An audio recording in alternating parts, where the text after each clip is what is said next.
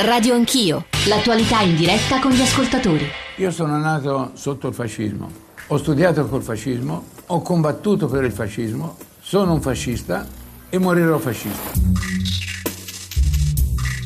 Radio Anch'io.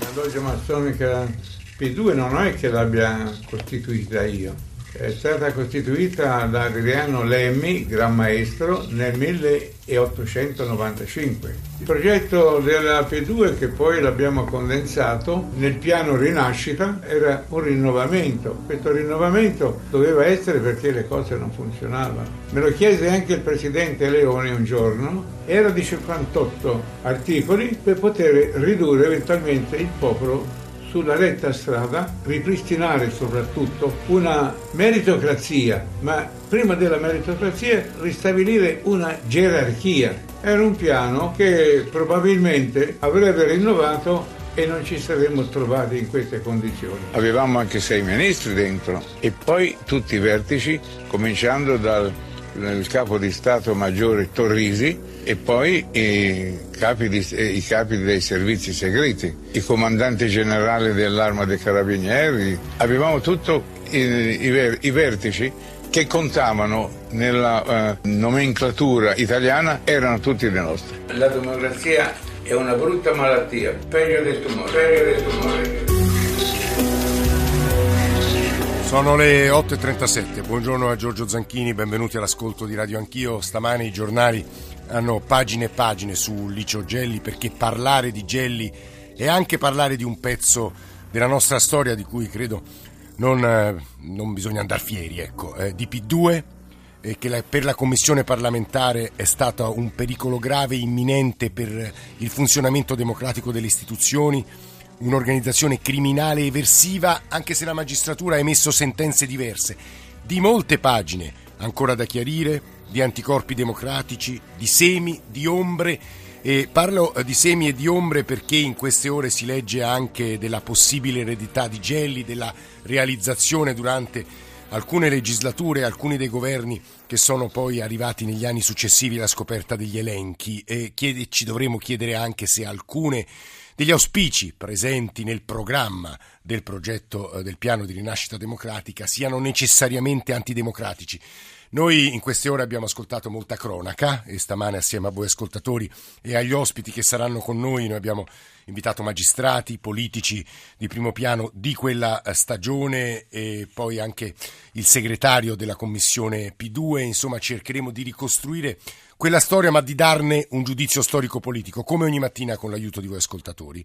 I nostri riferimenti 335 699 2949 per i vostri sms, per i vostri whatsapp, inclusi i whatsapp audio e poi l'indirizzo di posta elettronica che è radioanchio.it e poi infine l'account su Twitter che è radioanchio. Eh, tra poco una piccola fotografia, una piccola descrizione con alcune voci molto rilevanti peraltro di chi è stato Licio Gelli, insomma per ricordare essere seri e severi quando poi si fa un discorso sulla nostra storia, però volevo dapprima salutare un magistrato che per molti di voi è una delle figure di punta del pool di Mani Pulite, ma che è stato materialmente insieme a Giuliano Turone il 17 marzo del 1981 colui che ha scoperto gli elenchi della P2 durante una perquisizione a Castiglion Fibocchi e mi riferisco a Gerardo Colombo. Colombo, buongiorno e benvenuto.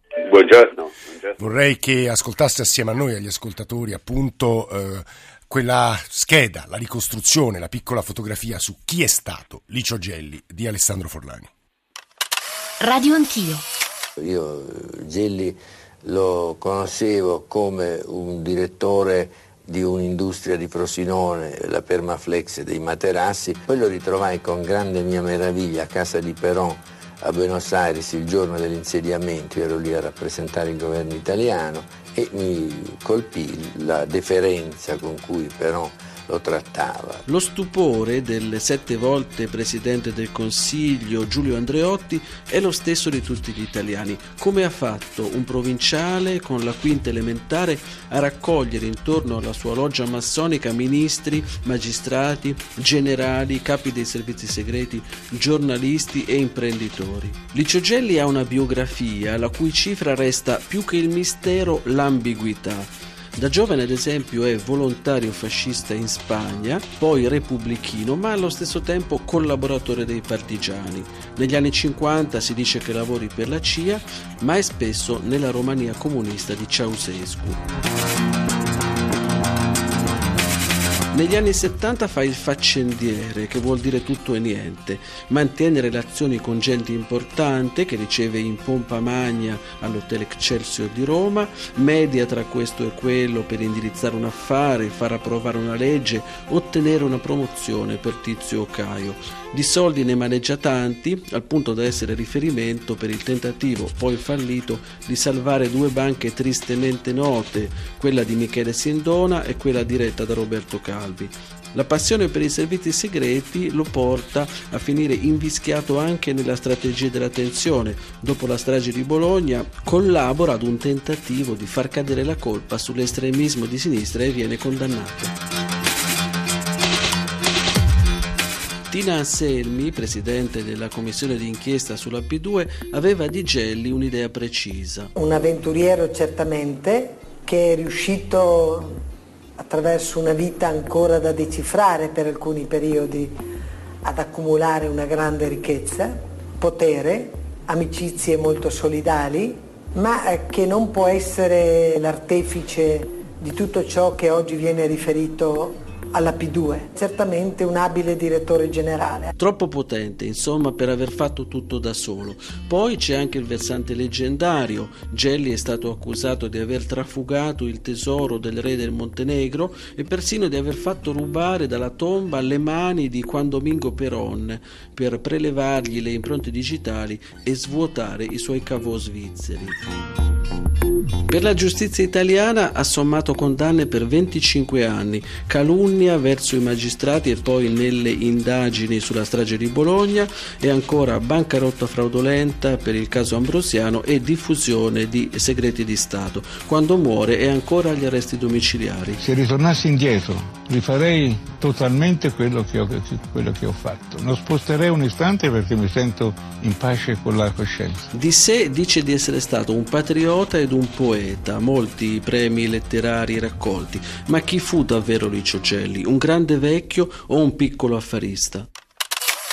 Tra poco su alcune delle domande che vengono poste in questa piccola ricostruzione, soprattutto sulle frasi eh, di Tina Anselmi, eh, sentiremo Gerardo Colombo. C'è però una domanda più di fondo che vorremmo rivolgere e che era quella che chiudeva questa ricostruzione a Pasquale Chessa, che è un giornalista, uno storico che ha lavorato molto sulle carte, conoscitore profondo anche di alcuni retroscena del nostro paese, ha scritto molto su Cossiga, ha lavorato con Cossiga, ha l'archivio di Cossiga e sta studiando e credo pubblicherà a breve un testo testo, un saggio eh, tratto dalle alcune delle carte che ha trovato negli archivi. Pasquale Chesse nei nostri studi milanesi, buongiorno. Buongiorno, buongiorno, a tutti. Provi lei a rispondere alla domanda che veniva posta a chiusura la, di questa ricostruzione. La domanda eh, è semplice. Eh, eh, Gelli rappresenta una grave anomalia, ha rappresentato una grave anomalia, in qualche modo la rappresenta ancora con la sua storia sto- di, di, questo paese, della politica soprattutto del paese.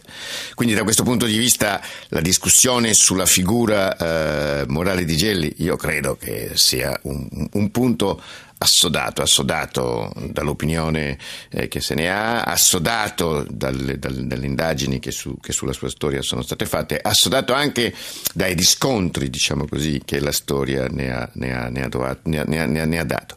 Però d'altra parte rimane un problema, rimane il problema del ruolo di Gelli, rimane il problema del giudizio di tutto ciò che è stato intorno a Gelli, tutto ciò che ehm, ci sono addirittura delle stesi di laurea proprio che cercano di capire qual è stato il rapporto fra la politica e Gelli.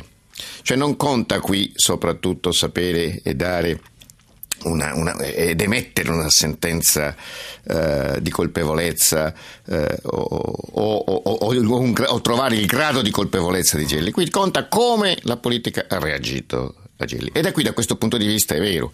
Eh, nelle carte di Cossiga, per quanto mi riguarda, e stanno per uscire due libri che, sì. che non, di cui non sono l'autore, ma di cui mi sto occupando. Uno è il diario Giorno per giorno del settennato e l'altro invece è, un, è, un, eh, è un, una cosa molto importante che viene fuori dagli archivi incrociati, si trova soprattutto sì. negli archivi eh, del, del, senatore Andreotti, che ha, lasciato all'istituto, all'istituto Sturzo eh, tutta la sua, tutta, emerge, tutta la sua documentazione ed emergono una serie di eh, lettere, sono veramente tante, molte lettere che sta curando il professor Lefebvre ehm, per l'Istituto Sturzo sì. e eh, che sarà pubblicato da Studium, mentre il diario è il diario che ha tenuto giorno per giorno il, eh, l'ambasciatore Ludovico Ortona, che fu scelto da Cossiga nel ruolo sì. di capo dell'ufficio stampa,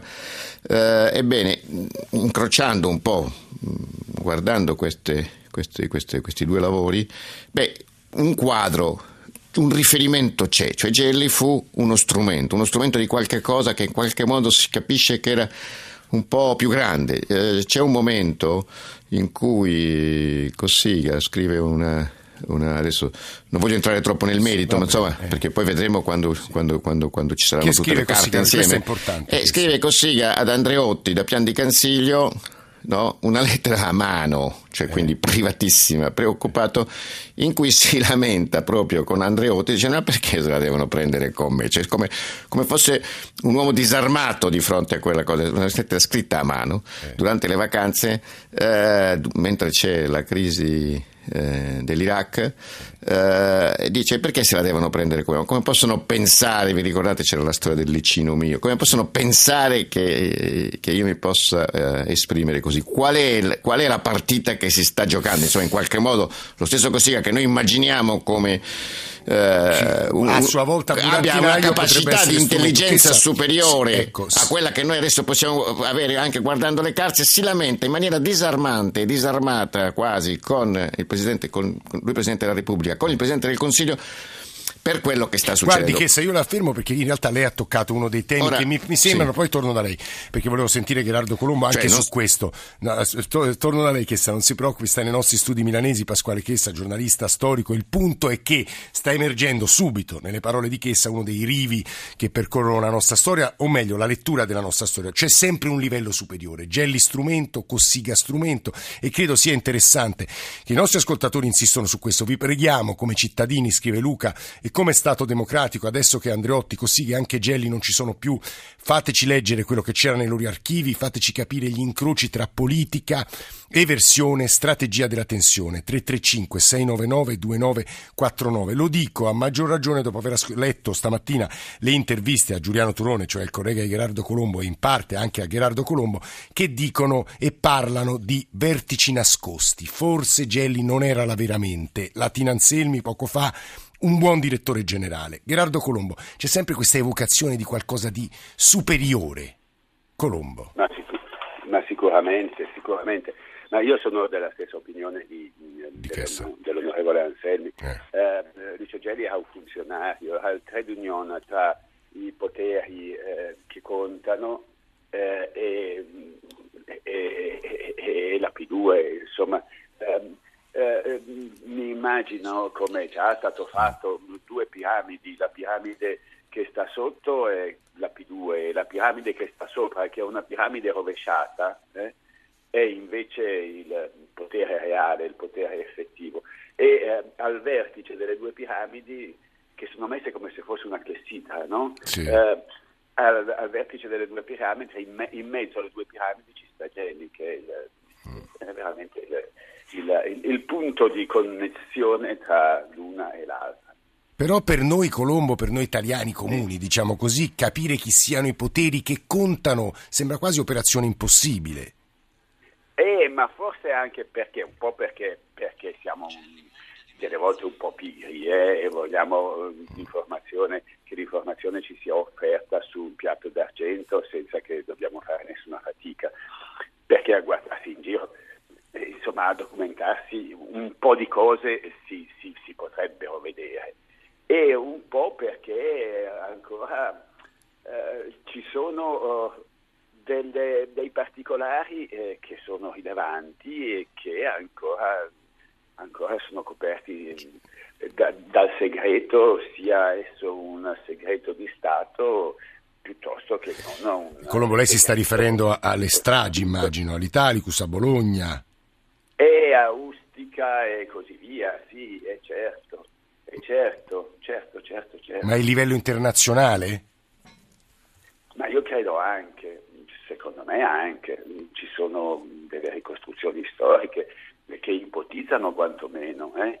e, e, e delle ricostruzioni storiche che invece soltanto ipotizzano. Mm. Noi facciamo anche un po' di fatica a tornare a quei tempi eh sì. perché di anni ne sono passati tanti e eh, tante persone eh, che, che, vivevano allora non ci sono più e le persone che oggi eh, hanno che oggi sono adulte, no? che non mm. sono anziane, quegli anni non le non hanno, non li hanno più. vissuti e quindi eh sì, sono, o, o, non se li ricordano quelli che li hanno vissuti, e oppure non li hanno vissuti e quindi non possono ricordarsi la, gli altri. Colombo, la, la, la gravità tra l'altro di quel momento, di quel periodo storico, sta anche in come lei ha descritto il momento e lei ha parlato eh, insomma, di, di, una reazione al di là di qualunque aspettativa, il fatto di trovare i vertici di tutte le forze dell'ordine, dei servizi segreti, figure politiche certo. di primissimo piano. Lei rimase in sostanza sconvolto da, dallo scoprire un'Italia nascosta dallo scoprire che gli appartenenti ai servizi di sicurezza che avevano inquinato le indagini sulle stragi avevano cercato, tante volte riuscendoci, di depistare le indagini sulle stragi, avevano il loro nome nella lista della Q2. Capisce? Eh, eh, quando il, l'inquinamento viene da organi dello Stato, poi li possiamo chiamare deviati finché vogliamo, però se c'era il, del, il, il direttore del CENSI, il, l'organo di coordinamento tra i servizi segreti, il direttore del, del servizio militare, del SISMI, il direttore del servizio civile, il SISDE e, e, e così via, insomma, eh, dove, dove, sta la deviazione? Eh, è deviato tutto.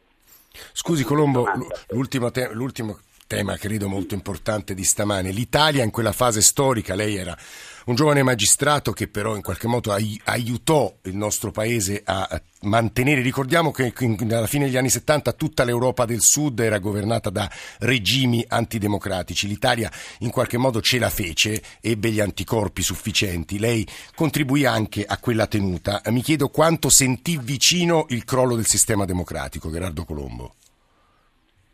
Sa, ci sono stati dei, dei periodi veramente pericolosi per la nostra storia eh, ci sono stati dei periodi molto pericolosi, eh, però eh, in qualche misura si è eh, riusciti a evitare il peggio, mm. eh, ma nello stesso, modo, nello stesso mm, tempo ehm, eh, a ogni passo avanti corrispondeva anche un'intimidazione attraverso le stragi, indubbiamente, no?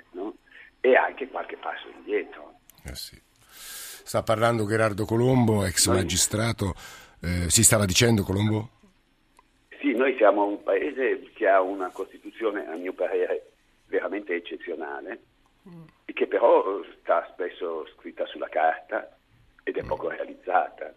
Ed è poco realizzata perché, secondo me, eh, esiste ancora una cultura abbastanza diffusa, molto diffusa in, in effetti, eh, che, che deriva dal prima della Costituzione. Eh, noi siamo molto indietro sì. in, in, tante cose. Eh, una eh, effettiva eh, realizzazione del principio che riconosce la dignità di tutte le persone a prescindere dal genere, maschio o femmina, dalla religione, dalle idee politiche, eh, dalla lingua, eh, dall'etnia, beh, è un po' lontano. Quello, quelle, quelle, che Bobbio chiamava le promesse mancate della democrazia. Devo rilevare che i nostri ascoltatori stamani esprimono anche un certo sconcerto quando, e amarezza, devo dire, sul, sul, livello superiore. Su questo vorrei, per chiudere questa prima parte, tra poco ci raggiungerà in studio colui che all'epoca della scoperta dell'elenco della P2 era il capogruppo della democrazia cristiana, ovvero sia Gerardo Bianco, Pasquale Chessa, perché le parole di Colombo sono anche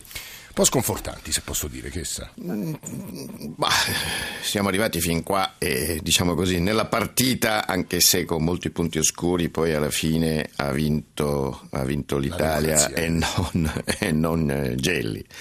Eh, si ha voglia di dire che c'è il piano di il famoso piano per l'Italia, come si chiamava, non me lo ricordo più nemmeno, eh, che adesso viene attuato perché alcune forme si ritrovano, insomma, di fatto eh, possiamo dire che l'immagine politica che viene fuori da quel periodo e, e, dalla rappresentanza che di quel periodo ci dava la P2 e il problema rappresentato per la politica dalla P2 non, è, non, è, non ha avuto quel corso. Certo, siamo, siamo, se, se, siamo, zoppi, questo è vero, siamo zoppi soprattutto perché non sappiamo, non sappiamo tutto e la democrazia ha bisogno di trasparenza, non c'è bisogno di citare di nuovo Bobbio per parlare di governo, sottogoverno e criptogoverno è ovvio tutto questo, però bisogna anche un po' stare attenti, bisogna un po' conso- cercare di mettere le mani sulla storia, cercare di capire esattamente che cosa possiamo dire e che cosa non possiamo dire. Perché cercare sempre, in ogni situazione, di trovare una specie di eh, eh, demiurgo del male che governa tutti i fatti che non conosciamo, no? Beh, è una cosa che eh, inquina anche il nostro discorso, il dibattito politico. Ci, ci, ci mette di fronte a una incapacità di, di, reagire di fronte a queste cose, ci dà un senso di, appunto, come, come, come è stato detto, di impotenza che invece non Chessa, corrisponde. Chessa si fermi, diamo la linea al giornale radio, sono con noi Pasquale Chessa, Gerardo Colombo, ma adesso ci raggiungeranno altri ospiti, altre voci, altri sguardi. Adesso le ultime notizie e torniamo assieme.